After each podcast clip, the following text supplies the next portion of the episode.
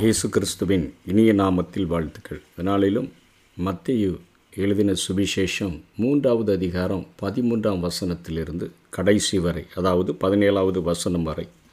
இயேசு ஞானஸ்நானம் பெறுதல். ஞானஸ்நானம் என்கிற தலைப்பின் கீழாக பெரிய செய்தியாக இருந்தாலும் இந்த அதிகாரத்திலிருந்து ஒரு சிறிய காரியங்களை மாத்திரம் நாம் கற்றுக்கொள்ளப் போகிறோம். ஞானஸ்நானம் அல்லது திருமுழுக்கு என்பது மரணம் அடக்கம் உயிர்த்தெழுதல் இவற்றினுடைய மொத்த அடையாளமாக அது காணப்படுகிறது.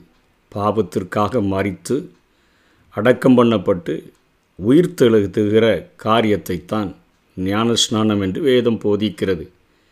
இங்கே இயேசு கிறிஸ்து ஞானஸ்நானம் பெறும்படியாக வருகிறார்.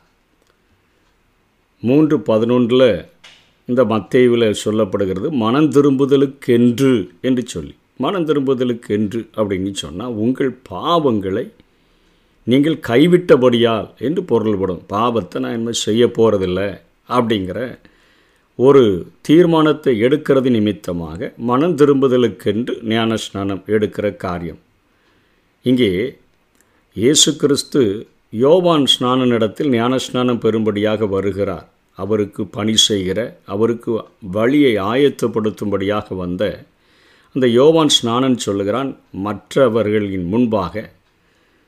ஆண்டவரை பார்த்து சொல்கிறான் அவருடைய பாதரட்சைகளை சுமப்பதற்கு கூட நான் பாக்கியவான் அல்ல தகுதி உள்ளவன் அல்ல என்று சொல்லுகிறான். மற்றவர்களினுடைய பாதரட்சைகளை சுமப்பது ஒரு பணியாளுடைய அல்லது அடிமையினுடைய பணியாக கருதப்பட்டாலும் அதற்கு கூட தான் தகுதியல்ல என்று தாழ்த்துகிறவனிடத்தில் வந்து இயேசு கிறிஸ்து ஞானஸ்நானம் பெறும்படியாக வந்து நிற்கிறார். யோவான் அவருக்கு தடை செய்து நான் உம்மாலே ஞானஸ்நானம் பெற வேண்டியதாக இருக்க? நீர் என்னிடத்தில் வரலாமா? என்றபோது இயேசுவே பதில் சொல்லுகிறார் இப்பொழுது இடங்கொடு இப்படி எல்லா நீதியையும் நிறைவேற்றுவது நமக்கு ஏற்றதாக இருக்கிறது என்றார். அப்பொழுது அவருக்கு இடம் கொடுத்தார் அவரும் ஞானஸ்நானம் பெற்று ஜலத்திலிருந்து கரையேறினார் என்று வசனம் சொல்லுகிறதை பார்க்கிறோம்.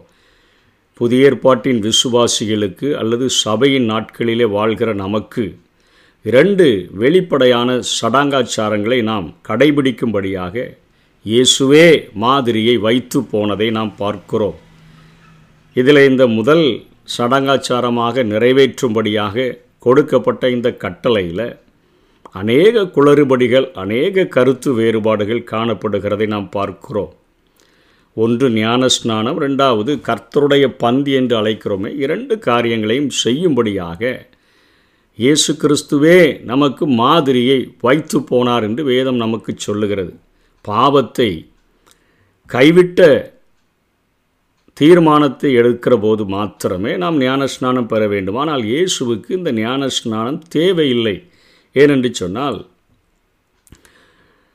ஆண்டவர் சொல்லுகிறார் இது தேவனுக்கு ஏற்புடையது அல்லனா தேவனுக்கு அவ் பிரியமானது ஏற்றதாக இருக்குது. அதனால தான் நம்ம ஞானஸ்நானம் பெரும்படியாய் வந்திருக்கிறேன் என்று சொல்லுகிறாரே தன்னுடைய சீஷர்களும் இதை கடைபிடிக்க வேண்டும். தன்னை பின்பற்றுகிற ஒவ்வொருவரும் இந்த காரியத்தை செய்ய வேண்டும் என்பதற்காக அவருக்கு இந்த ஞானஸ்நானம் தேவையில்லாமல் இருந்த போதிலும் அவர் அந்த ஞானஸ்நானத்தை தேவனுக்கு ஏற்புடைய எல்லா நீதியையும் நிறைவேற்ற வேண்டும் என்று சொல்லுகிற அந்த காரியத்தை சொல்லுகிறதை பார்க்கிறோம். ஏன் அவருக்கு தேவையில்லைன்னு சொன்னால் லூக்கா ஒன்றாம் அதிகாரம் முப்பத்தைந்தாம் வசனத்தினுடைய பின்பகுதியில் ஆதலால் உன்னிடத்தில் பிறக்கும் பரிசுத்தம் உள்ளது தேவனுடைய குமாரன் எனப்படும் பரிசுத்தமாக பிறந்த பரிசுத்தமாக வாழ்ந்த கிட்டத்தட்ட முப்பதாவது வயதில் லூக்கா மூன்று இருபத்தி மூன்றின் படி முப்பதாவது வயதில் ஞானஸ்நானம் பெரும்படியாக வந்த அவரிடத்தில் எந்த பாவமும் காணப்படவில்லை. அவரே சொல்லுகிறார் யோவான் எட்டு நாற்பத்தி ஆறில் என்னிடத்தில் பாவம் உண்டென்று உங்களில் யார் என்னை குற்றப்படுத்தக்கூடும்? அத்தனையாக ஒரு பாவமும் இல்லாமல் வாழ்ந்த அந்த இயேசு கிறிஸ்துவே இந்த காரியத்தை செய்யும்படியாக கடந்து வந்து நிற்கிறதை பார்க்கிறோம். அதனைத் தொடர்ந்து ரெண்டு குழந்தையர் ஐந்து இருபத்தி ஒன்றில் பவுளப்போஸ்லன் சொல்கிறார் நாம் அவருக்குள் தேவனுடைய நீதியாகும்படிக்கு பாவமறியாத அவரை நமக்காக பாவமாக்கினார் என்று சொல்லுகிறதை பார்க்கிறோம். பாவம் அறியாத அவர். இயேசு கேட்கிறார் பாவம் உண்டென்று உங்களில் யார் என்னை குற்றப்படுத்தக்கூடும்? தேவதூதன் சொல்லுகிறார் உன்னிடத்தில் பிறக்கும் பரிசுத்தம் உள்ளது தேவனுடைய குமாரன் எனப்படும்.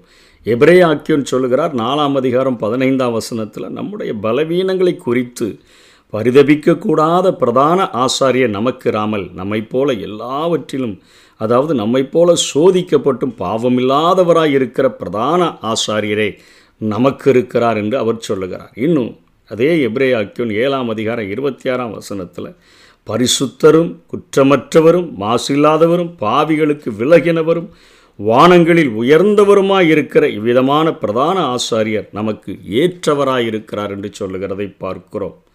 ஆகவே அவருக்கு ஞானஸ்நானம் பாவத்தை நான் கைவிட்டுட்டேன் அப்படின்னு சொல்லி எடுப்பதற்கு அல்ல நமக்கு மாதிரியை வைத்து போகும்படியாக. தேவனுடைய நீதியை நான் நிறைவேற்றுகிறது போல என்னுடைய சீஷர்களும் நிறைவேற்ற வேண்டும். என்னை பின்பற்றுகிற ஒவ்வொருவரும் இந்த காரியத்தை செய்ய வேண்டும் என்பதற்காக இந்த காரியத்தை அவர் செய்ததை நாம் பார்க்கிறோம். ஒன்று பேதர் ரெண்டு இருபத்தி ரெண்டிலும் கூட பேதர் சொல்லுகிறார் அவர் பாவம் செய்யவில்லை. அவருடைய வாயிலே வஞ்சனை காணப்படவும் இல்லை என்று சொல்லுகிறதை பார்க்கிறோம். ஆகவே இயேசுவினுடைய பதில் எல்லா நீதியையும் நிறைவேற்ற என பதில் உரைக்கிறதை நாம் பார்க்கிறோம். ஆகவே இந்த காரியத்தை இந்த வெளிப்படையான சடங்காச்சாரத்தை ஒவ்வொரு பிள்ளைகளும் நிச்சயமாக செய்ய வேண்டும். அவர் தண்ணீரில் இறங்கி இந்த ஞான ஸ்நானத்தை பெற்றதை பார்க்கிறோம். அதனால தான் பதினாறாம் வசனம் சொல்லுகிறது இதோ அவ் வானம் அவருக்கு திறக்கப்படுகிறது எப்போன்னா இயேசு ஞானஸ்நானம் பெற்று ஜலத்திலிருந்து கரையேறின உடனே இறங்கி பெற்ற அவர் கரையேறின உடனே அங்கே ஒரு காரியம் நடக்கிறது. திரியேக தேவர் அங்கே சந்திப்பு நடப்பதை இங்கே மத்திய எழுதுகிறதை பார்க்கிறோம். இயேசு கரையேறுகிறார். திருத்துவத்தினுடைய மூன்றாவது நபராகிய அந்த பரிசுத்த ஆவியானவர் புறாவைப் போல கபடற்ற ஒரு பறவைக்கு அடையாளமாக காட்டப்படுகிற பரிசுத்த ஆவியானவர் தேவ ஆவியானவர் புறாவைப் போல அவர் மேலே வந்து இறங்கி அமருகிறார் வானத்திலிருந்து பிதா பேசுகிறார். இவர் என்னுடைய நேசகுமாரன் இவரில் பிரியமாயிருக்கிறேன் என்று சொல்லி தலையாகிய ஒரே தேவனுக்குள் இந்த மூன்று நபர்கள் இருக்கின்றார்கள் என்று சொல்லி வேதம் நமக்கு சொல்லி கொடுக்கிறது. குமாரனாகிய இயேசு அவர் திருத்துவத்தினுடைய இரண்டாவது நபர் தண்ணீரிலிருந்து வெளியே வருகிறவராக மத்தியை காண்பிக்கிறார். தேவனுடைய ஆவியானவர் பொறாவை போல் திருவத்துவத்தினுடைய மூன்றாவது நபரையும் பிதாவாகிய தேவன். இவர் மூன்று நபர்களும் தலையாகிய ஒரு தேவனுக்குள்ளாக இருக்கிறார்கள். திரியேக தேவன் என்று சொல்லி வேதம் நமக்கு கற்றுக் கொடுக்கிறது. இதே ஞான ஸ்நானத்தைப் போலத்தான் நமக்கு கர்த்தருடைய பந்தியும் அதை பவுலப்போஸ்தலன் எடுத்து எழுதும் பொழுது அவர் காட்டி கொடுக்கப்பட்ட அன்று ராத்திரியிலே நம்ம புரிந்து கொள்ளும்படியாக படிக்கணும்னு சொன்னால் துரோகத்தின் உச்ச கட்டத்தை அனுபவித்த அந்த ராத்திரியில். என கூடவே அந்த பந்தியில் இருந்த யூதாஸ் காரியத்து அவரை காட்டி கொடுக்கிறதை பார்க்கிறோம்.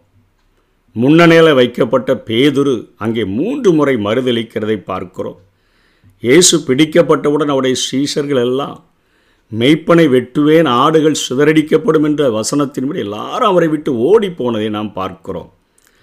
அந்த துரோகத்தினுடைய உச்ச கட்டத்தை காட்டி கொடுக்கப்பட்ட அன்று ராத்திரி என்று பவுல போசலன் எழுதுகிறார். அப்படிப்பட்ட அந்த ராத்திரியில் ஆண்டவர் அந்த பந்தியில் அவர் கலந்து கொண்ட பின்பாக இந்த காரியத்தை செய்கிறதை பார்க்கிறோம். இயேசு கிறிஸ்து சொல்லுகிறார் தாம் அவருக்காக என்ன செய்ய போகிறார் என்பதை குறித்த இந்த ஒரு பஸ்கா விருந்தில் அவருமே கலந்து கொள்ளப் போகிறார். அவர் தான் ஒரு பஸ்கா ஆட்டுக்குட்டியாக பலியிடப்பட போகிறார். அவருடைய நிழலாட்டமாகத்தான் அந்த பலியின் நிழலாட்டமாகத்தான் பழைய ஏற்பாடு முழுவதிலும் அந்த பஸ்கா பண்டிகையானது ஆசரிக்கப்படுகிறது. இது அவருக்கு தேவையில்லை. இந்த பஸ்கா பண்டிகையே அவர்தான். அவர் இதை ஆசரிக்க வேண்டும் என்று அர்த்தமில்லாமல் இருந்த போதிலும் அவருக்கு அவசியம் இல்லாமல் இருந்த போதிலும் அதில் அவர் பங்கு பெறுகிறதை லூக்கா இருபத்தி ரெண்டு பதினாலு பதினஞ்சில் அத்தனை வாஞ்சியோடு கூட செய்கிறார். வேலை வந்தபொழுது அவரும் அவரோடு கூட பன்னிரண்டு அப்போஸ்தலர்களும் பந்தி இருந்தார்கள். அப்பொழுது அவர் அவர்களை நோக்கி நான் பாடுபடுகிறதற்கு முன்னே உங்களுடனே கூட இந்த பஸ்காவை புசிக்க மிகவும் ஆசையாயிருந்தேன் என்று சொல்லுகிறதை பார்க்கிறோம். இந்த ஞானஸ்நானத்திற்கும் அவர் செய்ய வேண்டிய அவசியமில்லை. கர்த்தருடைய பந்தி பஸ்கா ஆட்டுக்குட்டியே அவர்தான். பஸ்கா என்கிற காரியம் பழைய ஏற்பாட்டில் சொல்லப்பட்டதே இயேசு கிறிஸ்து தான். ஆன போதிலும் கூட நான் வருமளவும் என்று சொல்லி என்னை நினைவு கூறும்படி இதை செய்யுங்கள் என்று சொன்னபடினால இந்த இரண்டு காரியங்களை இயேசுவே செய்திருப்பார் என்று சொன்னால் நிச்சயமாக நம்முடைய வாழ்க்கையில் எந்த ஒரு கேள்வியும் கேட்காம இந்த சத்தியத்திற்கு கீழ்ப்படிவதற்கு கடமைப்பட்டு இருக்கிறோம் இரண்டு காரியங்களையும் நாம் செய்வோம். இப்படி தேவனுடைய நீதியை நாம் நிறைவேற்றுகிறவர்களாக காணப்படுவோம். கர்த்தர் தாமே நம்மை ஆசீர்வதிப்பாராக. ஆமை வாழ்வது